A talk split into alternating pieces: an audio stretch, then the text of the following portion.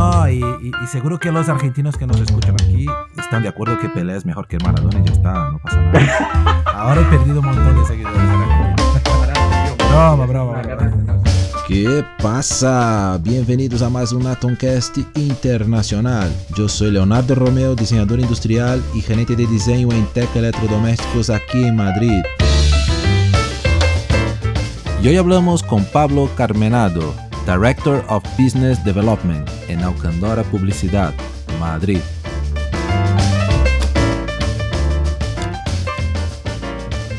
Bueno, entonces como, como he comentado y siempre empezamos, eh, que nos cuente un poco sobre quién, quién es Pablo Sánchez Carmenado. ¿Es esto correcto? Exacto, lo has dicho muy bien. Utilizo el, Carmenado, que es el apellido de mi madre, porque Sánchez en, en, España hay muchos y Carmenado solo nosotros. Entonces, por eso lo utilizo.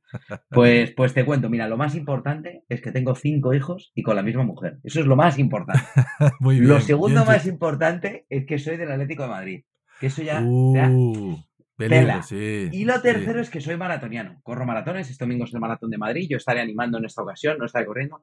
Con lo cual, si alguien tiene cinco hijos, es del Atlético de Madrid y corre maratones, te dice muchas pistas profesionales de a dónde va su vida. Las puedo revelar yo o dejar que tu amplia audiencia. Te cuento una cosa de, sobre, sobre el, el Atleti, ¿no? Eh, yo fui a partidos que viví en Barcelona, a partidos del, del Barça, aquí a partidos de, del Madrid también y del Atleti.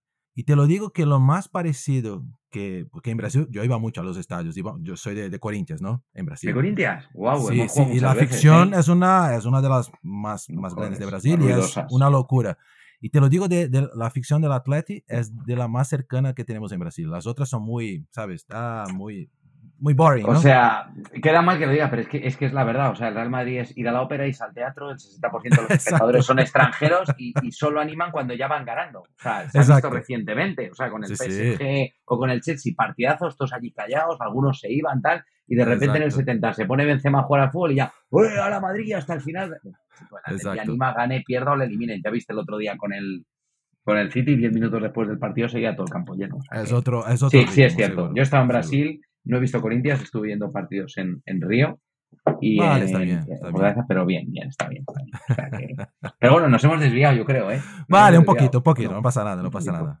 Vale, entonces ya, ya, tenemos un poco su perfil, o sea, padre de cinco hijos, atleti. Y maratoniano. Y luego profesionalmente llevo 26 años dedicado al marketing y la publicidad. Primero en medios de comunicación, he estado en Grupo Vocento, que son los grupos líderes en medios de prensa escrita en, en España. Luego estuve en Planeta, la propietaria de Antena 3 y de Onda Cero, ¿vale? Ahí estuve llevando marketing de sus revistas y, de programas de radio y demás. Y luego los últimos nueve años estuve en Europa Press, que es la agencia privada de noticias número uno en España, ¿vale? De noticias. Igual como responsable de marketing, publicidad, negocio y demás. Y hace dos años me embarco en el mundo de las agencias. Bueno, hace tres ya, que pasa el mundo muy rápido, hace tres años. Guay.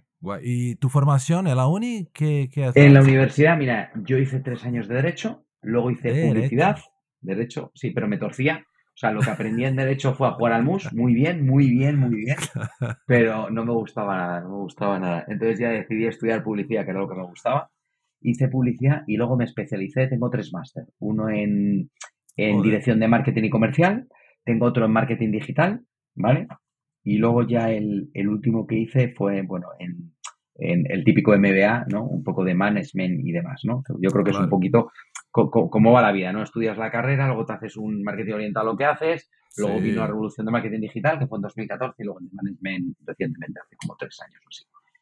Y esa es mi formación y esa es mi trayectoria resumida en dos minutos. Fíjate, oye, 48 años resumidos en dos minutos, joder. Un, un elevator pitch ahí. Sí, Está muy bien, muy bien entrenado, o sea, seguro. Sí. ha hecho algunos millas training, seguro. Lo sabes bien. Cómo. bueno, sí, y pues sobre todo es, bueno, cuando te presentas, cuando doy clases en varios másteres, doy clases en la universidad y cuando te presentas y tal, pues en función de los alumnos, pues tienes que disparar algo para que se queden y rápidamente te recuerden, ¿no? Cuando son más jóvenes, les digo cinco hijos y lo del atleti y se quedan rápidamente. Cuando ya son más mayores, pues empiezan con otras cosas, eso te cuento, Leo. Muy bien. interesante el, cambio, ¿no? De, derecho para, para publicidad, para marketing. a ver, tengo, tengo una esposa que es, que es abogada y, conozco, y soy de, la otra área, o sea, sí, ¿no? Entonces entiendes, ¿verdad? Pues, o sea, a ver, soy el mayor de cinco. Yo no quería hacer derecho y padre, oye, mira, eso te forma al final con. Yo quería estudiar primero periodismo porque me encanta la radio y la prensa y quería ser periodista deportivo. Pero no, y luego me apasionaba la publicidad. No, no, mira, primero derecho y ya veremos. Y ya cuando vio que, tercero me estaba costando sacarlo y tal, y, me pasaban por la derecha y por la izquierda, hermanos, dijo, oye, pues vas a tener razón. Y publicidad la saqué muy bien, muy rápido, la saqué ya trabajando, ¿eh? La saqué ya trabajando eh, por las tardes y me encantó. Y es que es una carrera, a ver, quizás menos técnica que cualquier otra, pero publicidad te ayuda a muchas cosas y luego es que está presente en todo, publicidad y marketing. O sea, al final, gracias a la publicidad y marketing, pues bueno, mira tú, o sea, tú diseñas y, dentro del diseño hay que meter mucho marketing para que luego eso se entienda, se haga, o sea, al final es toda una experiencia, ¿no? Pues es muy seguro, ¿no? Seguro, seguro. y, Y, tú que has empezado con en, en, la prensa ahí, ¿no? Creo que fue en el ABC, ¿no? Que había comentado. Sí. Sí, eh, Y al final me lo imagino, no sé, no sé las fechas ahí, pero seguramente el tema, el tema digital, internet, no era, no era algo, era algo nuevo en su momento. O sea, hablamos de. Pues sí, sí, mira, además tengo ahí un buenito que puedo contar, una buena nota. O sea, a veces fue el primer periódico en estar en internet en España, el primero. Ah, y fue el primero en hacer un streaming que fue la boda de la infanta Elena en el año 98 con Jaime Marichalar. Bueno, ya están todos separados y tal. Bueno, la corona en España, los reyes y la vida misma, ¿no?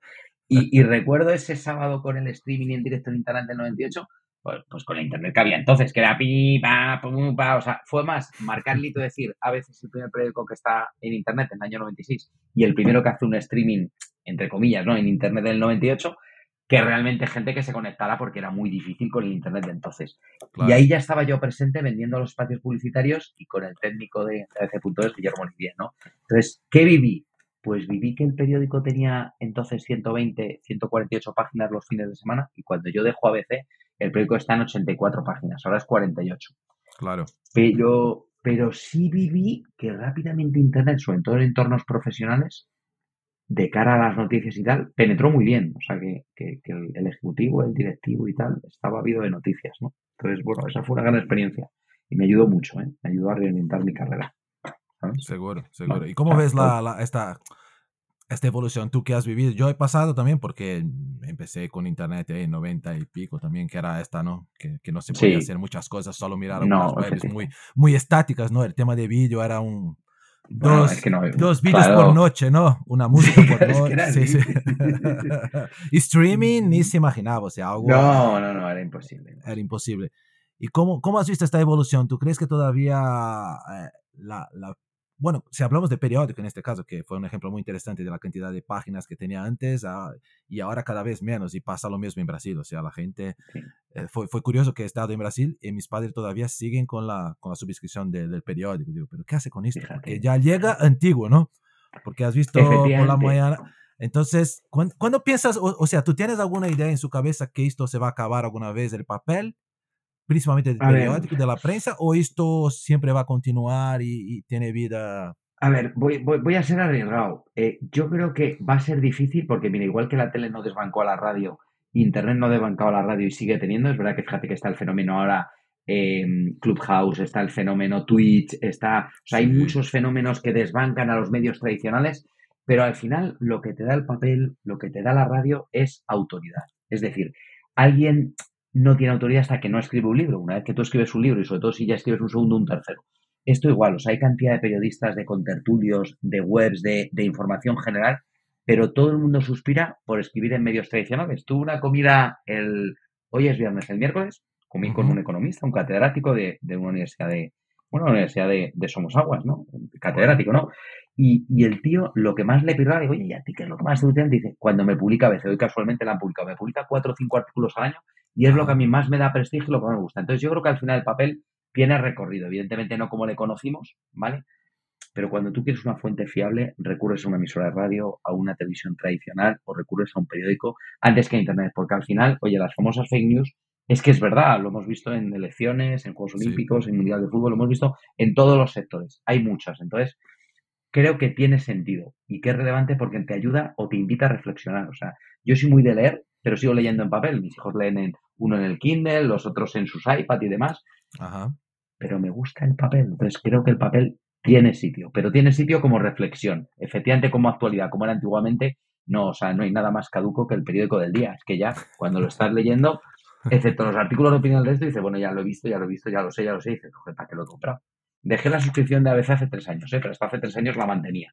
Pero ¿Ah, dije, sí? al final eché y dije, es que por el, por, por el precio de esa suscripción tengo HBO, tengo Netflix, tengo tengo muchísimas más cosas. Entonces claro, es caro. Claro, claro, claro. No, no es lo que comentas. O sea, al final, si se lo miras por la mañana a su móvil, alguna, algún portal de, de, noticias ya lo tiene todo, básicamente. Por lo menos los, los, los, títulos, ¿no? Los titulares. O sea, los titulares. mira, si, si algo he hecho una reflexión, o sea, el mundo está hecho ya a golpe, no de Twitter como red social, sino del Twitter antiguo de 140 caracteres. O sea, leemos todo, todo en titulares. Con lo cual, cogerte un periódico dices, es que ya lo he leído todo. Salvo que te guste una firma, pues un Sostres, un Usía, Caman. Entonces, si te gusta alguna firma, sí, y eso es lo que te da el papel, creo. ¿eh? O sea, todavía hay gente que, bueno, que vale la pena comprarlo, pero... Claro, claro. bueno, los, eso te puedo decir, los, libros estoy igual a ti. Yo, yo he leído muchos digitales ahí en, en el Kindle y tal. Pero principalmente si quieres algo más relacionado a diseño y cosas que necesita ver, mirar algunas imágenes buenas y tal, todavía no tiene esta solución tan buena, ¿no? Al final el papel sigue siendo algo, algo precioso, ¿no? Que guardas y lo ves y cuida, ¿no? Entonces tiene este, este lado. Tiene esa magia, yo creo que tiene esa magia. O sea, por ejemplo, en diseño. Jo, pues diseño, o sea, las revistas de diseño, las revistas de artical son grandes revistas, bien editadas, bien Eso no tienes en internet. Es verdad que luego quizá un paper que tú encuentras en una revista, igual ya has podido averiguarlo antes en, por internet o lo has podido llegar, ¿no? Pero yo creo que esa magia, o sea, mismamente para ser catedrático, para ser doctor, para algo, te exigen publicar, ¿no? Sí. En cualquier carrera, con lo cual yo creo que el papel tiene sentido todavía. Por, cerrar ahí, ¿no? Esperamos, esperemos. No, y, y otra reflexión que, que, que, estaba hablando justo es de, de, los titulares, ¿no? Que al final hoy entramos y miramos los titulares y veo, no sé tú, bueno, padre de cinco hijos seguramente tiene ya eh, una, una buena idea formada de las generaciones que viene por ahí, ¿no? Ya e, es, creo que tiene su propio laboratorio en casa, ¿no? Que es muy interesante, ¿no? Por cierto. ¿Y, ¿Y, cómo ves esto con la, con la nueva generación, ¿no? Eso es un tema apasionante, pero súper apasionante que nos daría para varios capítulos de podcast, ¿eh? Y me encanta que me hagas la pregunta, o sea, te doy las gracias desde ya, porque es una buenísima pregunta. Mira, ¿qué te puedo decir? A ver, las nuevas generaciones, evidentemente tienen o han recibido una formación muy diferente a la nuestra, ¿vale? Y perdona que te meta yo en mi generación siendo más joven, estoy haciendo quizá muy mayor, ¿no? Pero, sin problema. pero es verdad que tienen una formación muy diferente y tienen otras capacidades, es decir, sí a las pantallas, sí a ese tipo de formación, porque creo que a nosotros pues nos obligaban a memorizar muchas cosas y aprender, pero porque tenías sino que recurrir a una enciclopedia y la consulta era difícil. Hoy en día, a golpe de clic, tienes cantidad de información. Entonces, quizá dónde está el mérito de las nuevas generaciones es en enseñarles a usar las tecnologías y enseñarles capacidad crítica, que es lo que están perdiendo. O sea, el pensamiento crítico yo lo veo con mis hijos y los tengo de 19, 17, 15, 12 y 9. Es decir, tengo ya dos universitarios, ¿vale? La segunda va a ser universitaria dentro de 15 días, cuando se licencie. Y, tengo algunos en el colegio. Entonces veo que les falta pensamiento crítico al de 9, 12, 15, incluso 17, que el de 19 todavía tocó algo. Pero sin embargo tiene unas habilidades innatas para buscar información, buscar, les piden un trabajo, pues donde yo recurría a 120.000 fuentes, tardaba horas y tal, en 10 minutos te montan unas presentaciones en un Kanban que dices, joder, ¿cuándo has hecho eso? No, ahora, ¿cómo ahora? Se has llegado hace 15 minutos. No, pero mira, he cogido pipa, pum, pipa, pum, y tiene vídeo, tiene fotos, es animado, tiene titulares, diferentes tipos de letras, entonces digo, wow, ¿no? O sea, wow. pero luego, oye, vale, ¿y este trabajo qué sacan claro de ello? Entonces es todo como muy laxo, muy lidio, muy ah, poco profundo. Claro, superficial, sí. Muy superficial, efectivamente. Dices, oye, macho, tienes que aprender a profundizar porque si no. Pero bueno, la sociedad lo que te devuelve hoy en día, que con que seas sabido manejando tecnologías, seas más rápido y tengas un buen, una buena vida. Entonces, ¿qué les estoy dando, por ejemplo, no? Por, por aterrizarte cosas. Mira, les tengo apuntados a los hijos en oratoria, muchísimo, para que sepan hablar en público, participan en debates, ¿vale? Están en una escuela de debates, de hecho, una de ellas me puedo, oye, me va a poner una medalla, ¿no? Voy a decir, oye, ganó el concurso de debate hace dos años, eh, primero en, en colegios, luego en la Comunidad de Madrid y luego a nivel de España, ¿no? Con un debate muy chulo de, de por qué hay que leer. Y por qué son importantes los libros. Fíjate, vuelvo a lo de atrás, ¿no? Entonces, oye, qué bien las tecnologías vienen tal, pero qué importante es leer porque en los libros está todo, ¿no? Bueno, su speech era de ocho y tiene, minutos. Y tiene una, escuela de debates, es una escuela que... que... Hay una escuela de... Justo, eh, y, participan en ella y van y luego pues les van presentando a debates ya no solo en el colegio, sino en la universidad o con gente adulta. O sea, es súper curioso, ¿no?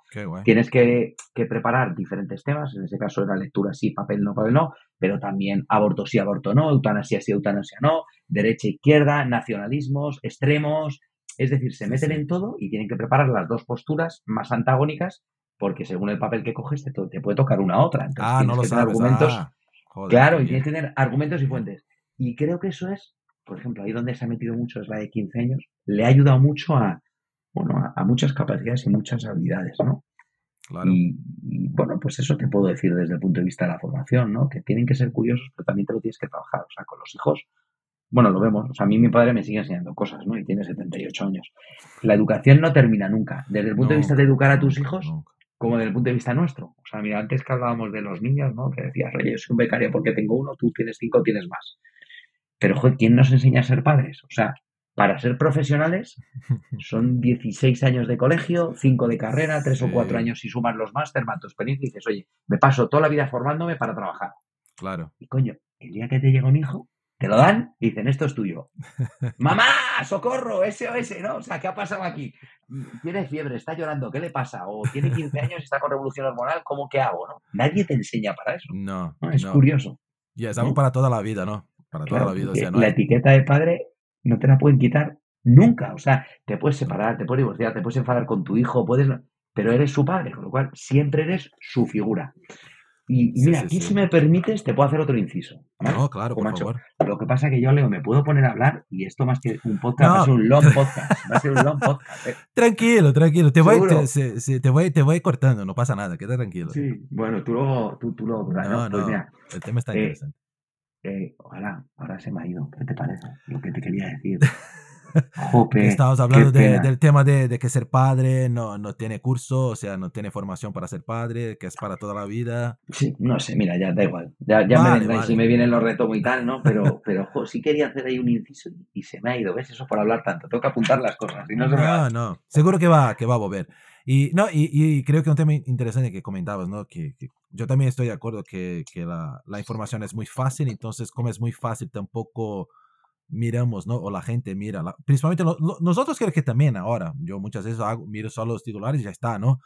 Que es malo porque muchas veces hay, un titular para llamar la noticia y la noticia es otra, ¿no? Que son Efectivamente. sí, entonces, eh, eh, eh, que pasa mucho hoy en día.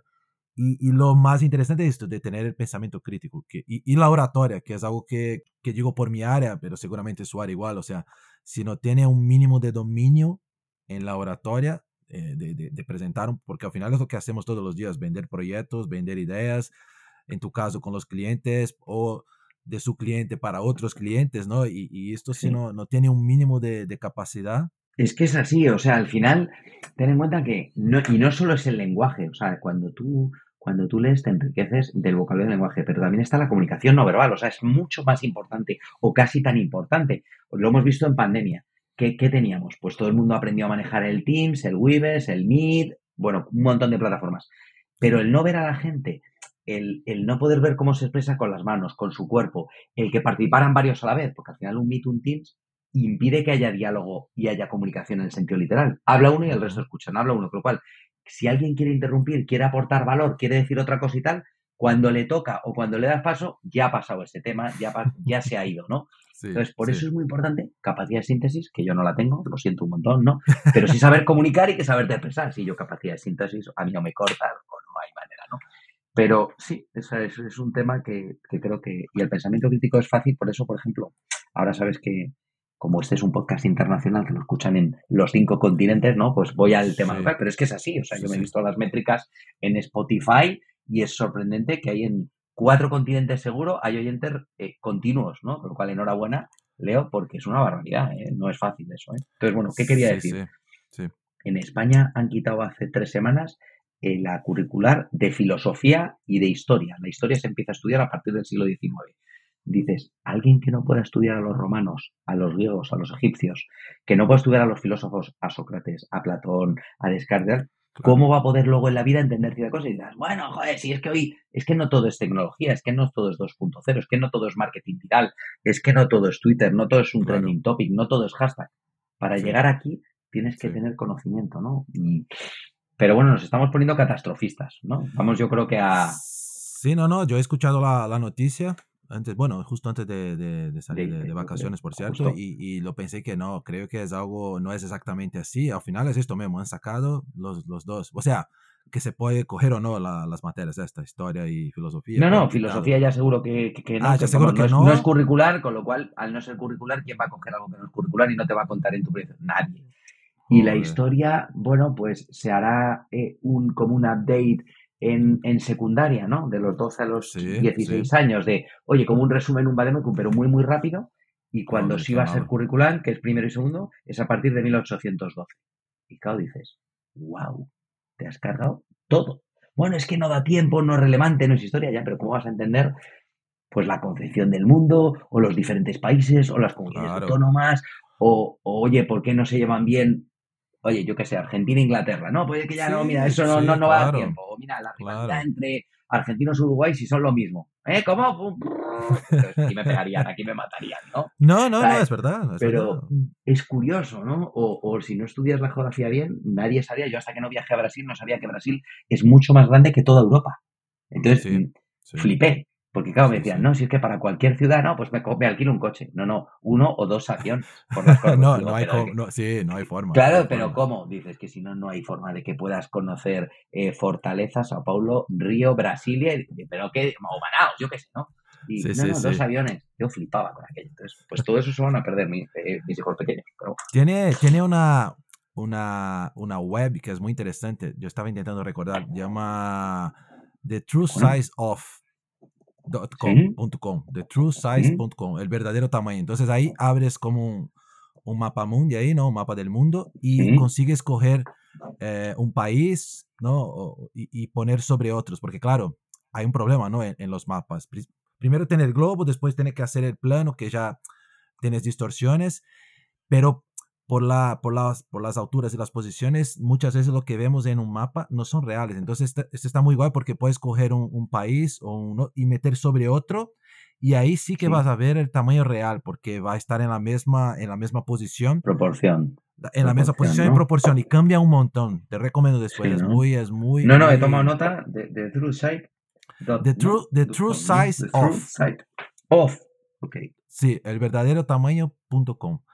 Y es muy, muy interesante. Lo que pasa es que es, que es pequeño, es aún más grande. O sea, la Groenlandia, por ejemplo, es muchísimo más pequeño de lo que parece cuando metes sobre un Brasil o sobre una Europa. Entonces, cosas así es muy lo que comentas ahora de, de, los tamaños y tal.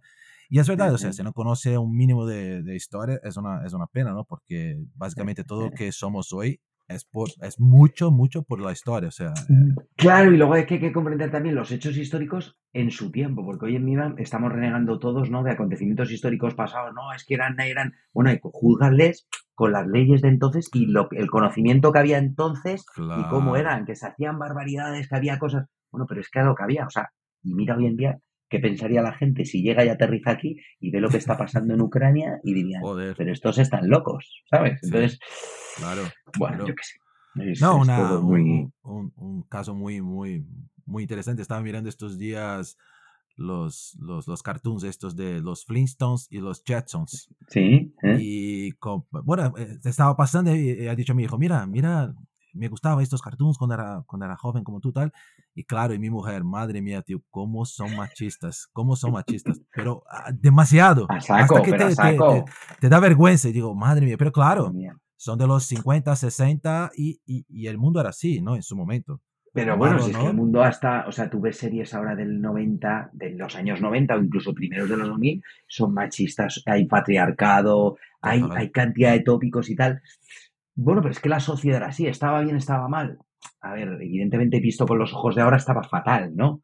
Claro. Y, bueno, y hay que, pero claro, renegar de eso ahora mismo también es un debate que te abro, pero digo, oye, chicos, si es que es donde vivíamos, es que es lo que se vivía. Yo, mira, había una serie en, recién yo casado, que era Los Serrano, de Antonio Resines y demás, muy divertida, y yo la he visto ahora con mis hijos y decían, pero papi, ¿cómo te podía gustar esto? Pero no ves los tópicos, y, ojo, y yo me sigo partiendo, pero claro, es verdad que he visto ahora te da como vergüenza, ¿no? dices, claro. madre mía, cómo éramos... Claro. Bueno, chico, pues pues ¿qué le vamos a hacer? No, no, yo, yo estoy de acuerdo. Yo creo que es un poco lo que comentas tú, es, es jugar por las leyes, ¿no? O, o, la cabeza de la época, porque hoy es muy fácil hablar de la... Y si vamos mucho más atrás, aún peor claro, pero es que al final yo creo que hoy en día es todo como cogido con, con, papel de fumar, ¿no? Esa expresión típica española es que te la coges con papel de fumar, o sea, todo con un papel como muy finito. Vale, vale. Y tenemos esa sensibilidad fina, pero para lo que queremos, porque luego para otras cosas, pues vuelvo al, al, caso que acabo de decir, claro, luego para parece como que da igual, o luego cómo están las calles sucias, o como... Entonces, a ver, ¿quién, quién, mira aquí, no? Entonces, es que es muy difícil jugar. Entonces, yo creo que es mejor meterse en esos jardines, ¿sabes? ¿Y, y, cómo ves tú, ves tú este tema, que es un tema creo que interesante? Ahí metiendo en su, en su profesión, ¿no? Donde ha pasado ahí, principalmente con el tema de marketing, cuando hablamos de pues, propaganda pues, sí, y tal, mira. que esto también ha tenido, ¿no? Muchos cambios, o sea, de, y hoy, por este tema de, de, de, jugar en una línea muy fina, en un papel, ¿cómo dice este papel? Sí, sí. pues mira. Eh, ¿cómo, ¿Cómo lo ves ahora? Porque hay que tomar mucho cuidado, ¿eh? ¿no? Cualquier tipo de acción de marketing o lo que sea, eh, cualquier cosita que salga fuera ya van a venir grupos, joder, que no has dicho esto, que, que malo, no sé qué, ¿cómo, cómo, cómo entiendes? Este pues mira, eh, mm, yo te voy a decir, o sea, eh, la publicidad, bueno, hay la delgada línea roja, por eso existe en España autocontrol, ¿no? Que regula la publicidad y muchas veces las marcas pues aprovechan o del ambus marketing o de, o de la delgada línea o lanzan una mm. campaña para provocar y cuando se la retiran el efecto ya lo han hecho porque consiguen el doble efecto del marketing, que es que sean todavía, ¿no?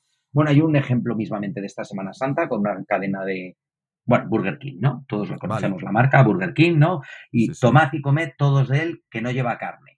Evidentemente, es una ofensa a los católicos, por ejemplo, como yo, porque se está aprovechando del, Viernes Santo, del mirado del sacrificio que hizo el Señor, ¿no? Que hizo Jesús, que tú entiendes perfectamente para decir que tengo una hamburguesa vegana. Podía haberlo expresado de mil formas diferentes, pero ha recurrido a esa. ¿Sabes? Y luego, oye, mm, creer que es mi carne, carne de mi carne, bueno, y así un montón de eslogan. Oye, luego pide perdón, oye, lo siento, no di cuenta, no queríamos ofenderlo, queríamos decir, mentira y gorda. Sabías perfectamente dónde querías jugar. Lo mismo pasó hace unas semanas diciendo, oye, no tengáis niños porque contamina el medio ambiente, entonces si tenéis niños y tal. Coño, si no hay niños, ¿quién va a consumir tus productos? Bueno, ya, pero ya genera el debate. Entonces, ¿qué pienso? A ver, a mí me. Soy católico practicante. ¿Me ofende? Sí, lo entiendo, por supuesto que lo entiendo. Estás jugando con la delgada línea roja de la ofensa, pero, pero sabes que vas a tener tal notoriedad que ya lo has vendido, ya te lo han comprado y vas a conseguir en dos minutos que todo el mundo sepa que tienes una hamburguesa vegana. Joder, está bien hecho. Yo te tengo que dar un aplauso. ¿Me parece bien? No, porque nadie es capaz de hacer eso, es, excepto el Charlie Evo con los musulmanes. El Charlie Evo lo hizo y ¿qué ocurrió? Pues cinco periodistas muertos, el medio de comunicación toma por saco. Bueno, el caos que creo, ¿no? Sin embargo, o, nadie lo hace con los chinos o con Mahoma o con el Dalai Lama porque parece que mola. Con los católicos es todo fácil porque como hay que poner la otra mejilla dicen. Entonces, Correcto. Eh, decirte, ¿me ofende? Sí, está bien hecho. No, es bueno. Joder, es de aplauso, tío. ¿Por qué? Porque te has metido en todo el debate y lo has logrado. Y ese es el objetivo del marketing. El objetivo del marketing es ventas y notoriedad. No sé qué ventas ahora porque no habrá datos, pero notoriedad, ¿lo has conseguido? Sí.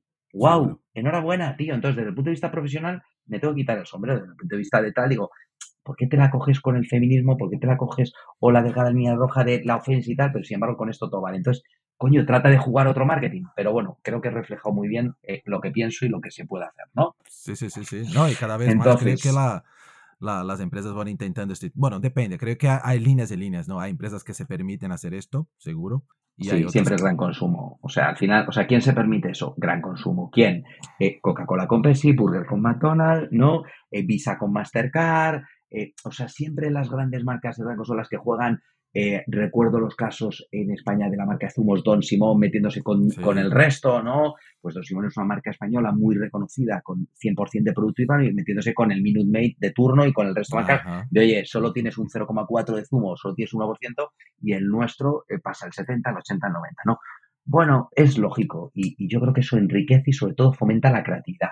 Y fomentar la creatividad es bueno Y luego, bueno, pues el debate, mira, vamos a entrar eh, con diseño, ¿no? Pero con diseño de una cosa tan, tan curiosa como las barras de pan. O sea, hasta hace 20 años, 25, era la barra de pan, la pistola o la hogaza. Es decir, la hogaza era el pan redondo o la pistola, la barra de pan de todavía. Luego empezó que si la sémola, que si la, eh, la baguette, que si la no sé qué. Empezamos a, a, nombrar las cosas, a cambiar el diseño cuadrada, rectangular, más larga, más pequeñita, más no sé qué, con mambia. Y ahora vas a una paella y hay 200 tipos de pan. Oye, mira, si yo quiero pan para mojar, si es que no quiero más. Bueno, eso es marketing y se reinventó. Eh, con las botellas, con las Coca-Colas, con las latas. Pues igual, ¿sabes? O sea, fíjate todo, todo ese submundo y dices, no, no evoluciona tanto. Espera, métete en Coca-Cola, di evolución de su botella y dices, eh, claro, en 50 años hubo tres, en los últimos 30 hay 35 diseños de Coca-Cola, pero reales, como con las latas. Desde que empezó la lata estuvieron 20 años para y evolucionó. Entonces, ¿y eso por qué es? Es pura y llanamente marketing, porque el producto es el mismo. Es exactamente el continente, es el mismo. O sea, perdón, el contenido. Pero ¿cómo te lo envuelven? Pues mira, yo siempre pongo el, caso de las marcas de lujo. Yo estoy convencido que las marcas de lujo, una sortija de oro con un brillante, es igual en todos lados. Pero tú vas a un Janes, un Suárez, un Tous, un tal, no sé qué, te lo envuelven 27 cajas, la experiencia de cliente, ¿no? ¡Wow! Y pagas un 400%, un 4000% más. Esto es, eh, pero, eh, y ahí que está, creo que ahí es conseguir hacer eh, las marcas que consiguen hacer esto, y creo que has dado un, muy buen ejemplo de las de lujo. Quizás algunas pocas sí que tiene por material, por alguna cosa, pero en general es esto, o sea, coges un, un reloj de una marca mediana, una Casio, y de ahí tiene un reloj de, ¿sabes?, de 200 pavos y un más top, un Tag Heuer ahí, de, yo qué sé, 5 mil o más. Eh, y, es un reloj digital, vale, puede tener un material un pelín mejor, pero la tecnología, tío, es un reloj digital. ¿Qué tiene? No tiene mucho más, un cuarto ahí, alguna cosita más, alguna tecnología, un chip, ¿no? Hoy en día. Pero, pero poco, o sea, el, el lujo al final, el lujo es una marca bien posicionada porque han invertido un poquito más de diseño y sobre todo la experiencia de cliente. O sea, realmente aquí hablo más del de UX. O sea, cómo te venden ese onboarding desde que tú entras en una tienda y cómo te posiciona la marca y luego porque a, igualdad de condiciones, un reloj, una camisa, un jersey, tú le pones un logo y le pones de precio 4 euros y le pones 400, evidentemente luego está el término medio, ¿no? Y dices, coño, pues el de 400 será mejor. Pues mira, en el caso textil, el 99.9 de las marcas todas fabrican en China, en las mismas fábricas, con los mismos contenedores y sí, te cambiará un poquito la seda, la tela, el hilo, el punto, que harán 8 puntos por centímetro cuadrado en vez de 800, yo que sé, ¿no? Pero, vale, pero es mm, igual. que no lo vale, es igual, que es igual. No, no. Compran al por mayor y te viene el mismo container, todo desde China. Sí, quizás un poco la exclusividad que se puede vender. Se puede vender, no, no necesariamente sabes de la exclusividad, que es muy raro esto. No, esto solo tiene, hemos hecho eso es, 50 pesos de este, de este, pantalón, pero nunca vas a saber al final, lo puedes numerar y al final todos tienen el mismo pantalón. Pero eh, yo creo que va más de experiencia, yo creo que hoy en día es mucho más, tanto que de producto, no sé lo que piensas, porque para mí también, eh, por la evolución desde cuando se empezó en los 80, cuando hablamos de producto, que se fue evolucionando un poco el mercado, ¿no? Cuando se hablaba mucho eh, que los productos eran mucho más, una forma de vender mucho más racional, se hablaba, mira, hoy tengo un horno, y este horno eh, tienes temperatura, llegas a esta temperatura, la cavidad tiene este tamaño, es hecho de acero y después fueron pasando los, los años, ya se empezó, no, no, con este horno puedes hacer esta, esta comida o este tipo de preparo y, y, hasta que, ah, no, este horno puedes ah, hacer cosas para tu familia y ahora te dicen, no, no, este horno hace todo para ti, que tú puedes pasar mucho más tiempo con tu familia.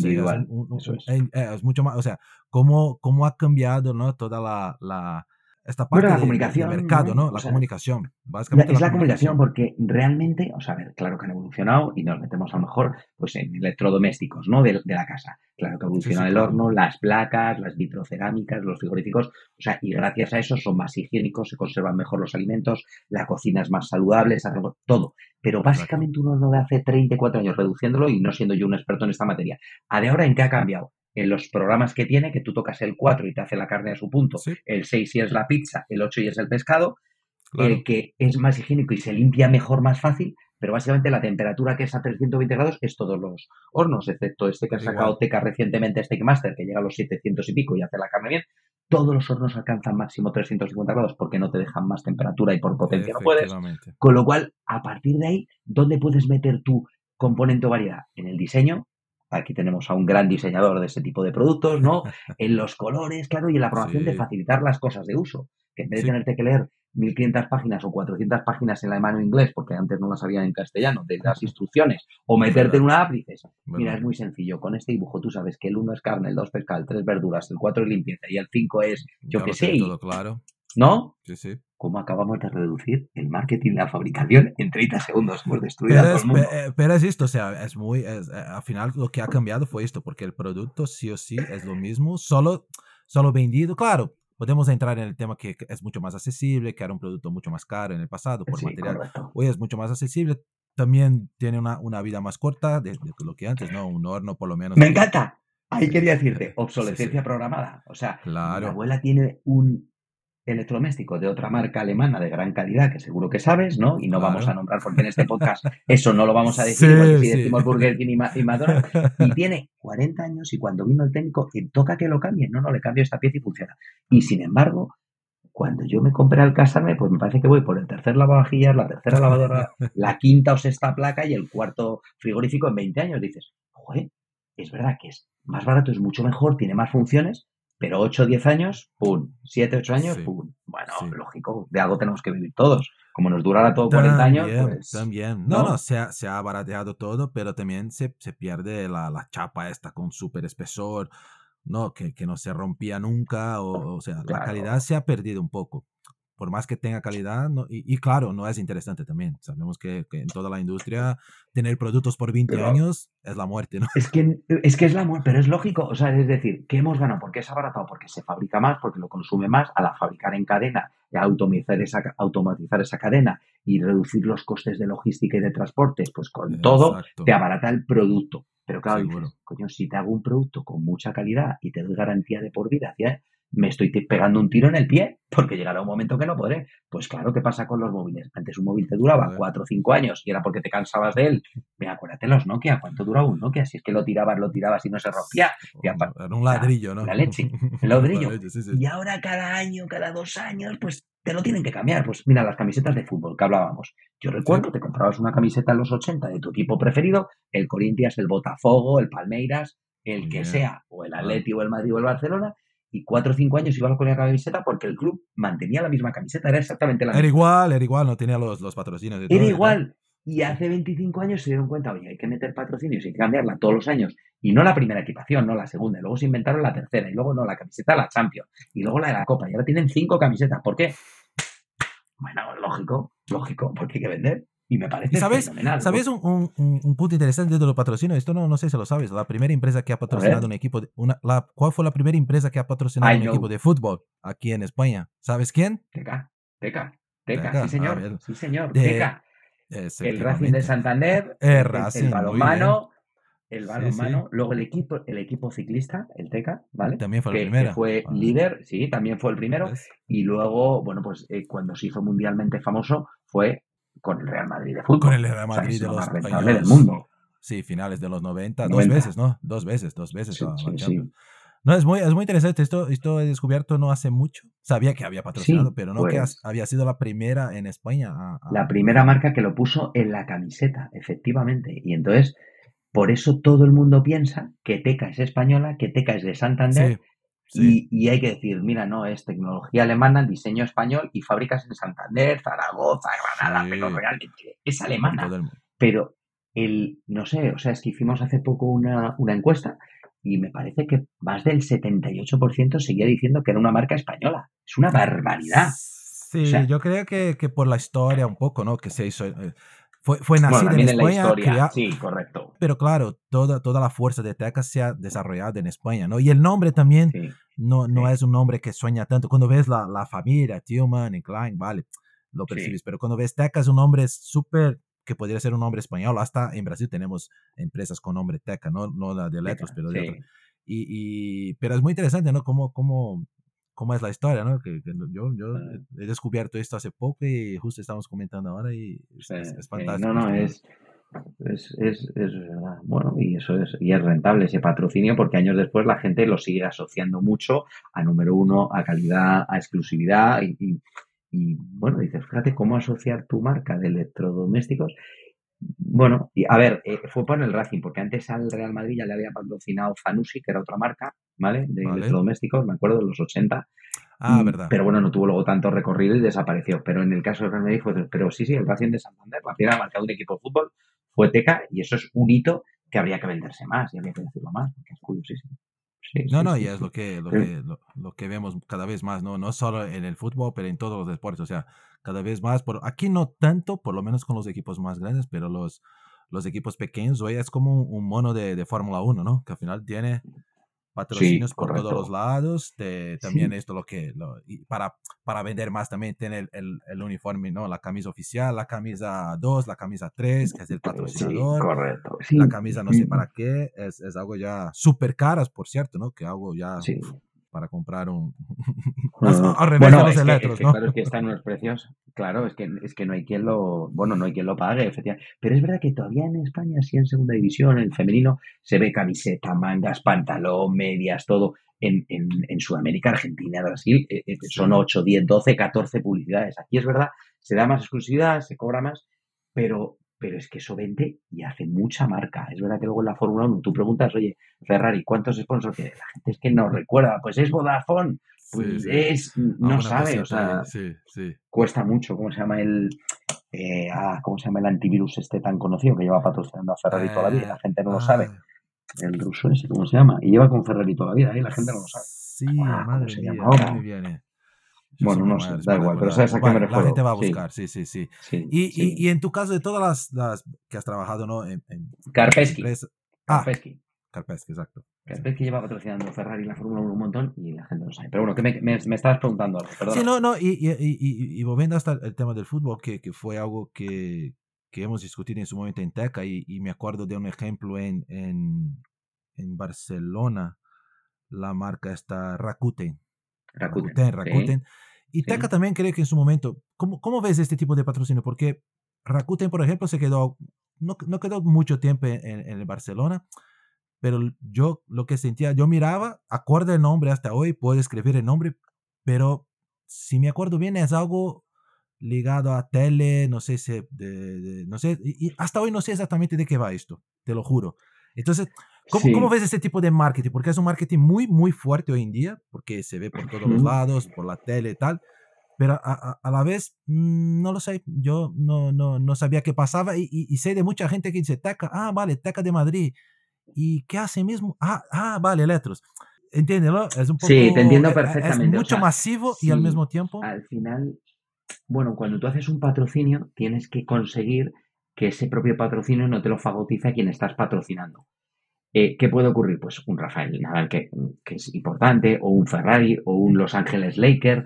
Es tan grande lo que mueven que tú les patrocinas y consigues explicar muy bien el patrocinio y posicionarte bien, o realmente pasas desapercibido y desembolsas una fuerte suma de dinero Claro. Que luego, pues dices, ¿y qué era Rakuten? Yo no sé si era juego, o que era, o eran televisiones, o era, o, o, bueno, pues gracias a que Fly Emirates puso lo de Fly. Al principio era Emirates y no sabías que era una compañía de aviones. Entonces, ¿qué es Emirates? Ah, vale, son los árabes. No, no, es una compañía. Entonces ya tuvieron que poner Fly Emirates. Entonces, claro, tienes que tener cuidado con ese tema. Pero es rentable.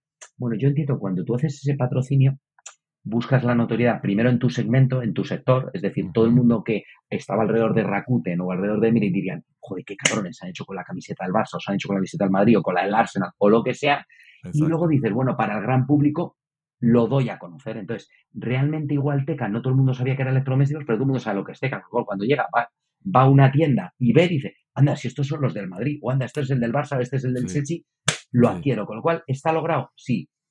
Y luego también está la audacia. Mira, te voy a contar un, este patrocinio que no sé si sabes. Hawkers es una marca de gafas. Nacía en España, en Alicante. Luego ya ahora reconocida, no sé si mundialmente, pero en muchos territorios y los fundadores eran tres teenagers de 20 años, ¿no? Que pues inventaron marcas famosas, empezaron a 15, 20 euros y bueno, ahora ya son mucho más caras y gafas polarizadas buenas. Pues los tíos se les ocurrió una cosa muy chula, eso contada por uno de los fundadores, Pablo, ¿no? Me la contaba.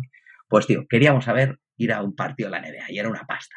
Entonces nos dio por mirar, oye, pues vamos a ver eh, qué cuesta, billetes, tal, no sé qué. Ah, pues no sé, pues la broma para irse los tres, pues un partido y de vuelta con unos cuantos días, 10.000 euros. Ah, pues vale.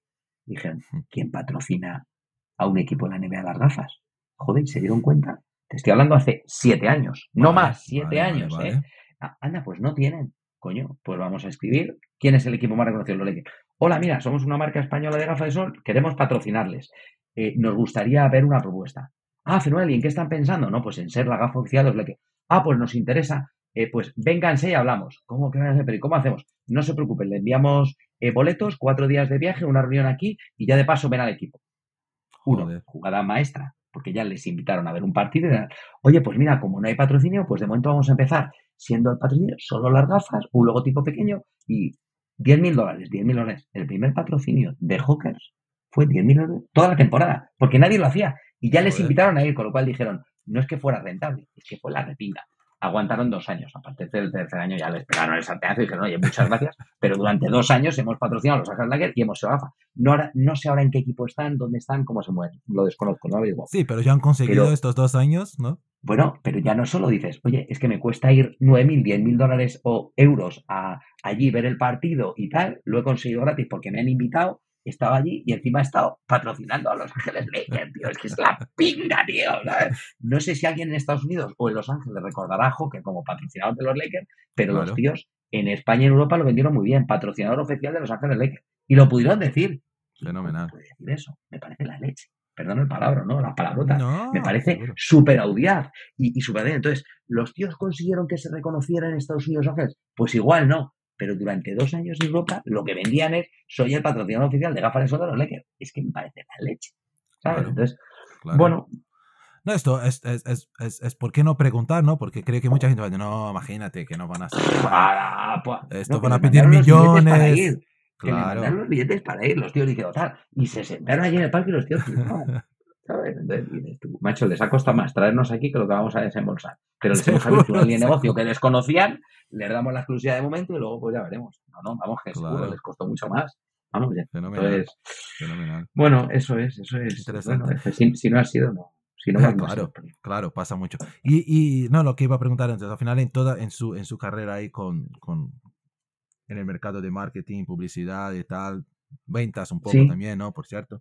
¿Qué, qué, qué área ves que, que, que, se explora mejor o que se, se utiliza mejor el marketing? O sea, que, que, que, los resultados se hacen mucho más quizás por un marketing do que el producto. ¿Tiene alguna área que, que tú ves así o, o que explora mejor o, o, que, o que paga? No, no, no es por, por, gastar, porque al final no es un tema de gastar, aquí es ser, quizás ser creativo y cómo utilizar, eh, se utilizar el marketing, ¿no? sea como sea, digital o, o... O sea, Sí, mira, te digo, siempre el marketing deportivo triunfa, cuando tú, tú asocias un deporte y, y, es una marca con éxito, el éxito te trae ventas seguro y es la más rápida.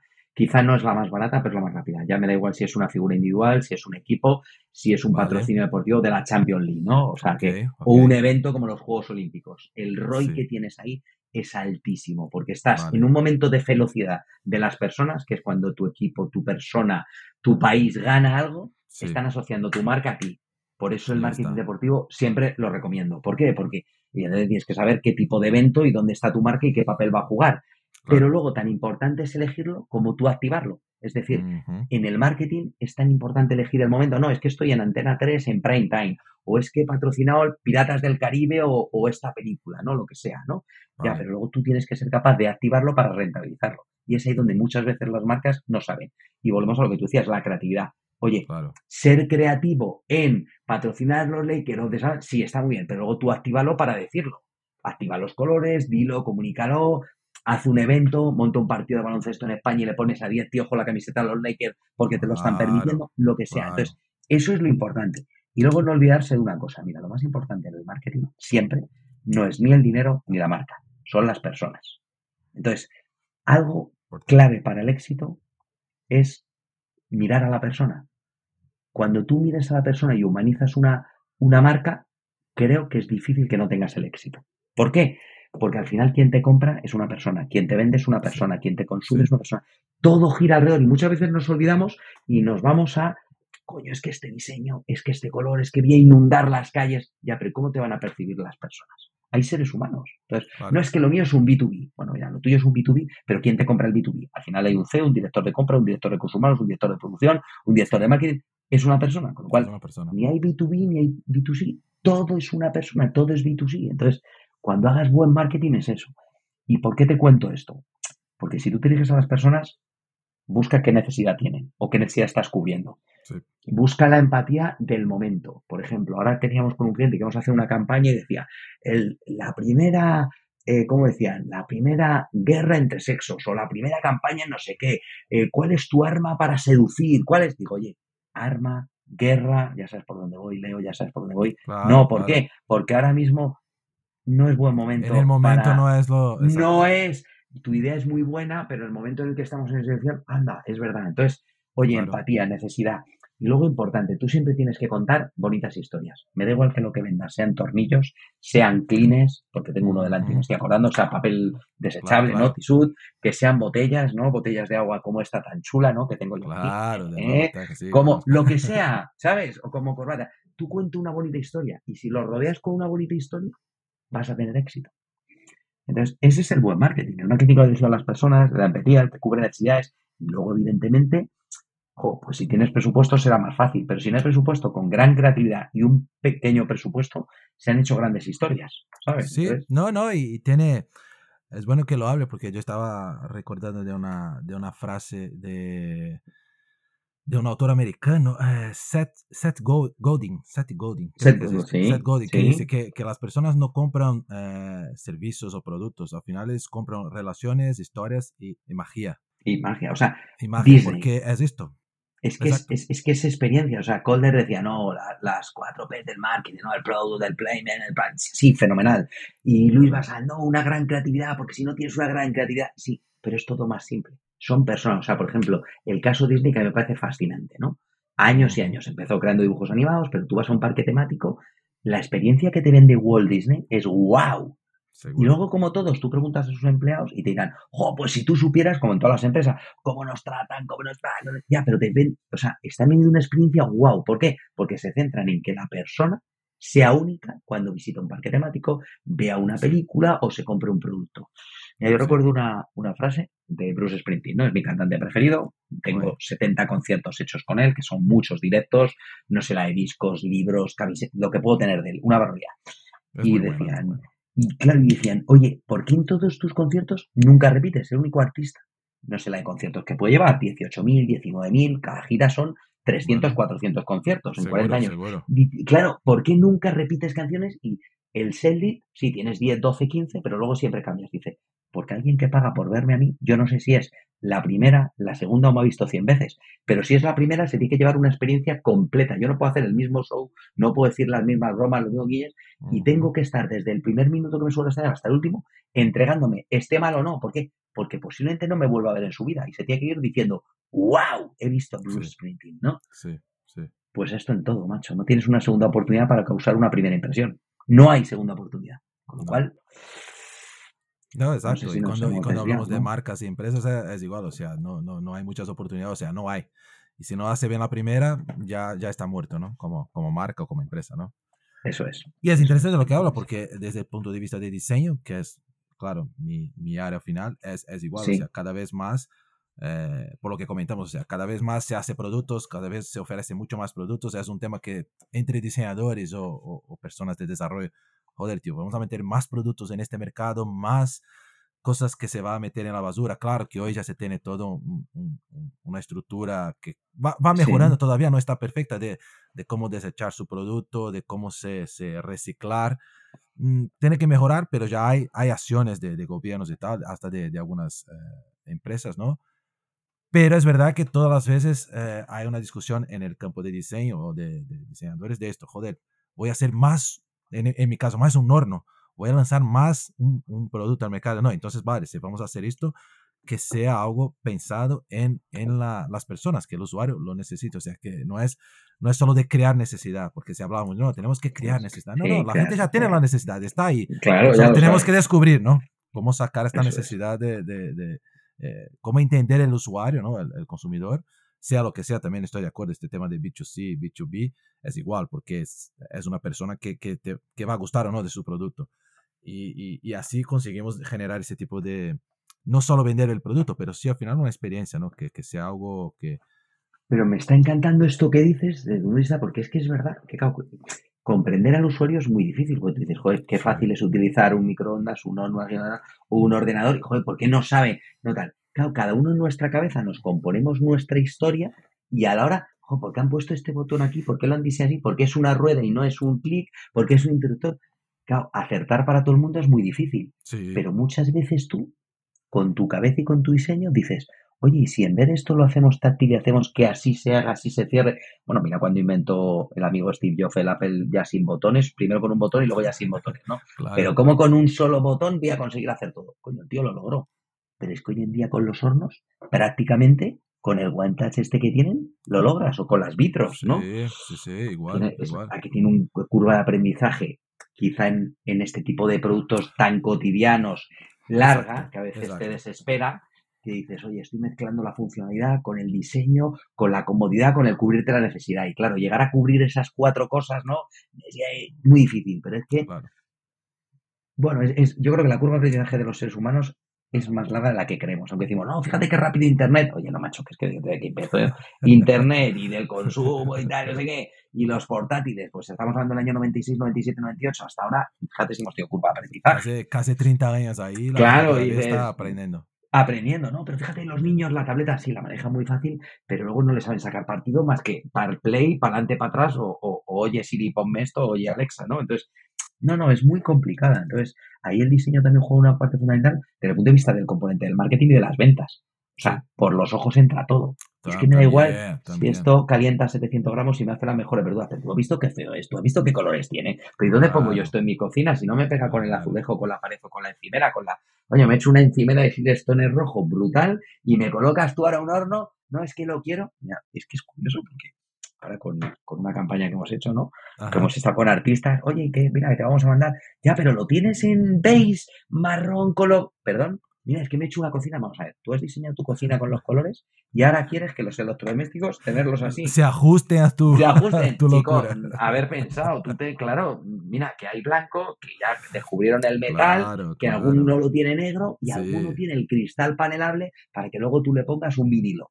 Sí, también, también. Claro, no seas tan arriesgado como decirme, no, es que lo quiero kaki beige albero para que me pegue. Digo, te has vuelto loco, chato.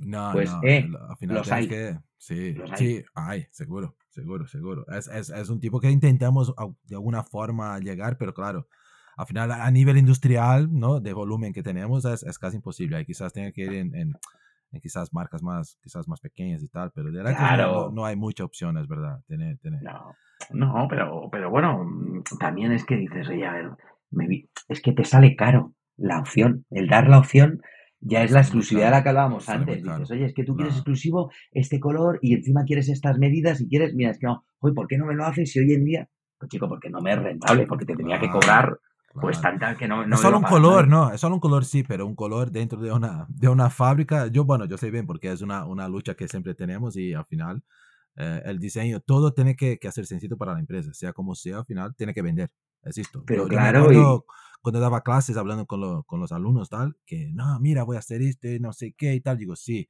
pero tú vas probablemente a estar trabajando para alguien o tú eres el jefe de igual. Y al final, el objetivo, como has dicho tú, del marketing y el diseño es igual, es vender. Si no vendemos, si no hacemos dinero, sencillo. Paramos todo por aquí. No hay, no hay, el mundo es muy bonito, ¿no? En la teoría, pero en la realidad no, no, no hay otra. Bueno, en la realidad, pues mira qué le pasó a Van Gogh, no vendió ni un solo cuadro vivo, se murió de hambre, se murió de hambre. Y, hoy en día, ¿cuánto vale cada garabato que hizo?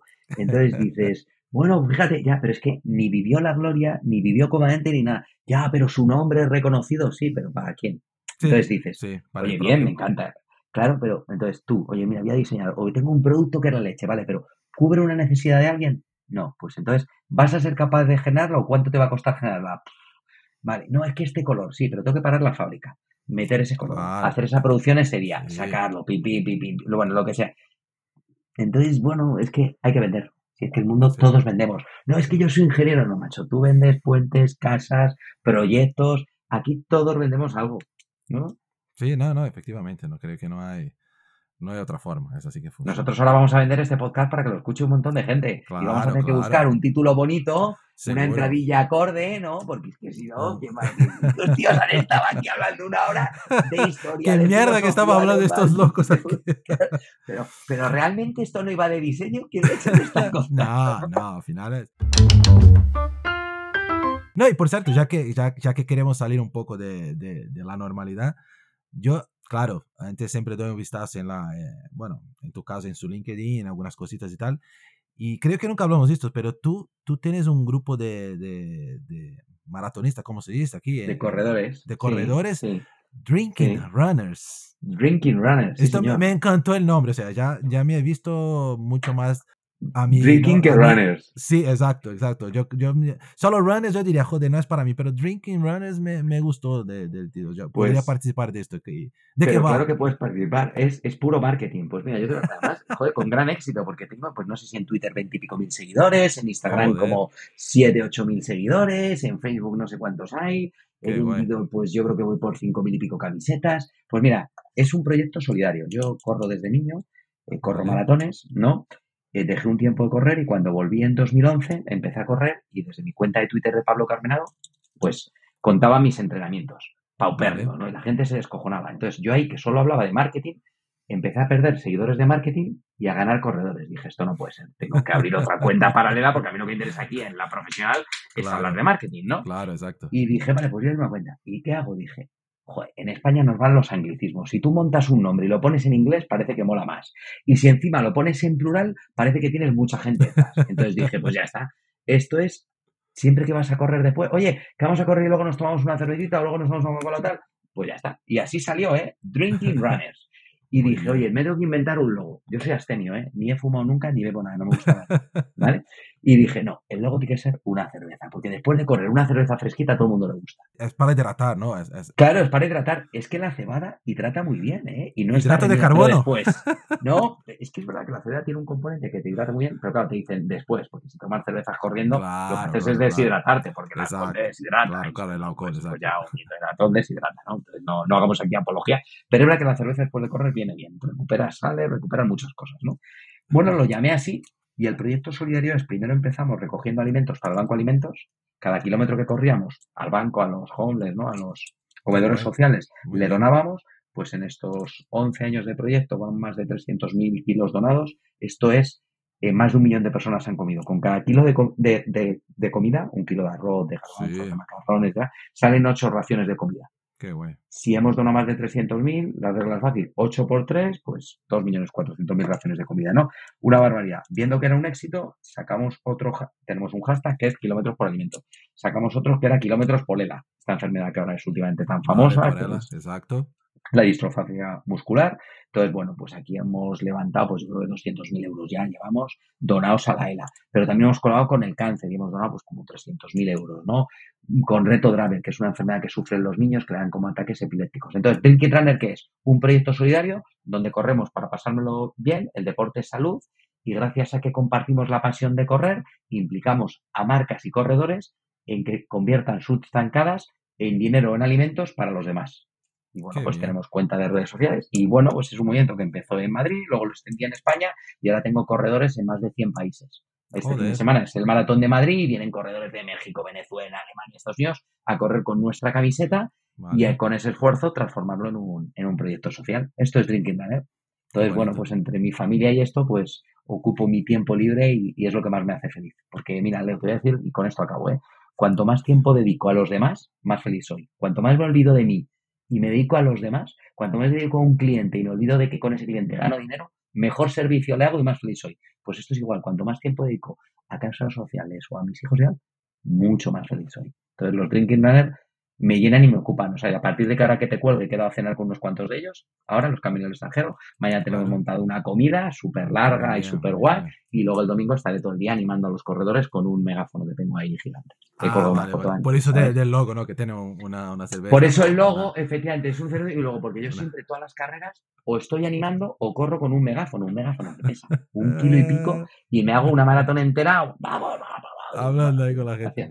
Qué divertido. ¿Qué te parece? Y no, joder, genial, genial. No conocía, no conocía este proyecto, te lo juro. O sea, como, como no hablamos pues mucho y, y, me animo mucho de, de poder participar y, ayudar seguro. Pues, y, pues la gente que, que quieres conocer mejor el proyecto, ¿dónde tiene que, que entrar para, para, saber más información? Pues a ver, tenemos una web, pero la tengo totalmente desactualizada. Ya ves tú, un experto en marketing, en diseño de web y en hacer web, pues la tengo totalmente desactualizada.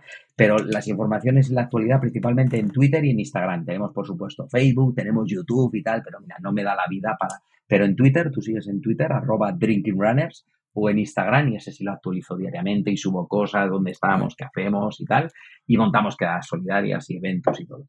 Genial, genial. eventos donde me traigo siempre atletas profesionales, medallistas olímpicos, campeones del mundo, vienen, nos enseñan a entrenar, corren con nosotros y eso hace que venga pues mucha gente mucho más, genera mucho más, más, claro, gente. Más notoriedad. No, y al final genera también más, más, ¿no? Más alimentos ahí, se van a donar y todo, o sea, mucho más. Eso es, claro, porque al final te traes pues celebrities, te traes dos, tres atletas y la gente solo por conocerlos, hacerse un selfie con ellos, una foto, pues, pues bien. O sea que, Muy bien, genial, ¿Qué te parece? Oye, gracias por preguntarme por esto. no, no, es que yo me quedé muy curioso porque, claro, como hablamos, usted, eres un abogado que se fue a hacer después publicididad y después de Drinking Runners, ¿qué, qué, es esto?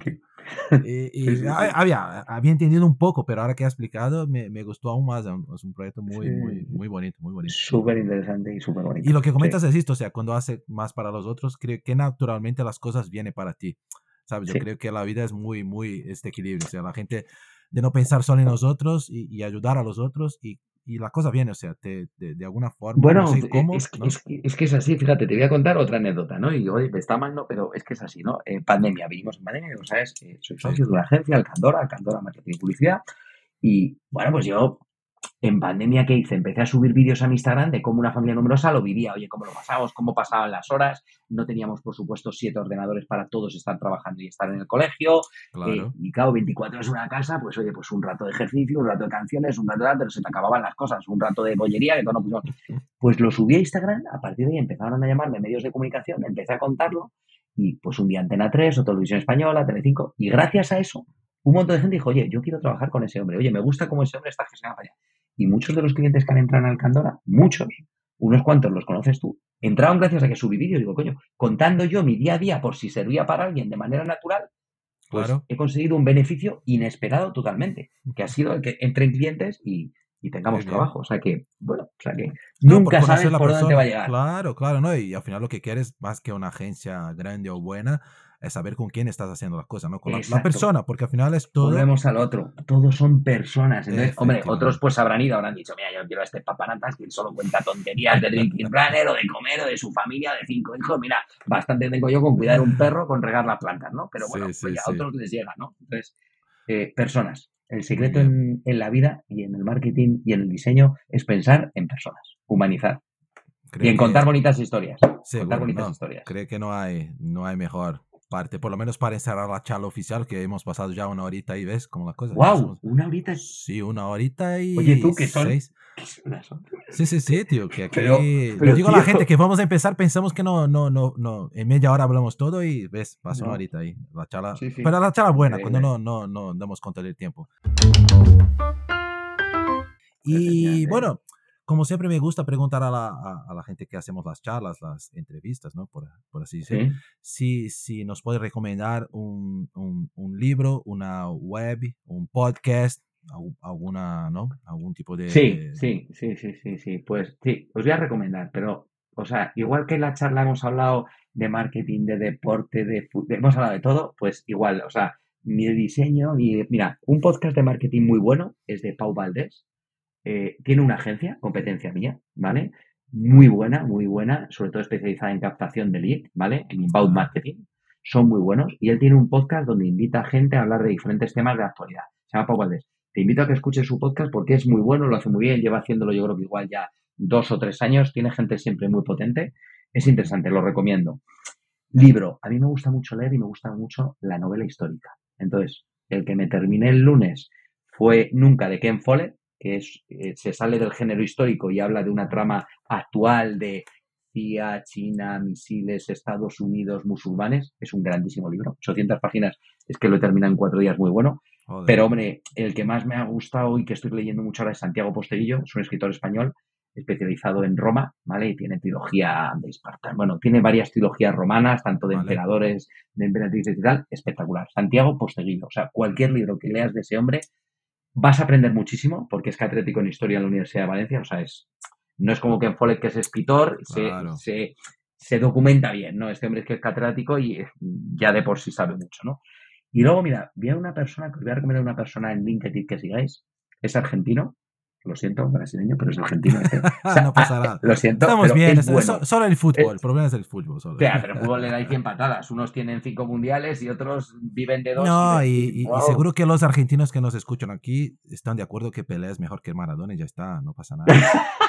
Ahora he perdido un montón de seguidores en Argentina. Ahora has perdido mucho, sí. Broma, broma, broma. No sé. No, pero siempre podemos decir, como no vimos a Pelé con estos tiempos y es, y es en blanco y negro, excepto el Mundial del 72 y el Cosmos, vete tú a saber. Pero sí, yo creo que Pelé, Pelé seguro que Bueno, eh, mira, se llama Adrián Jerkovich. Adrián Jerkovich. Ajá.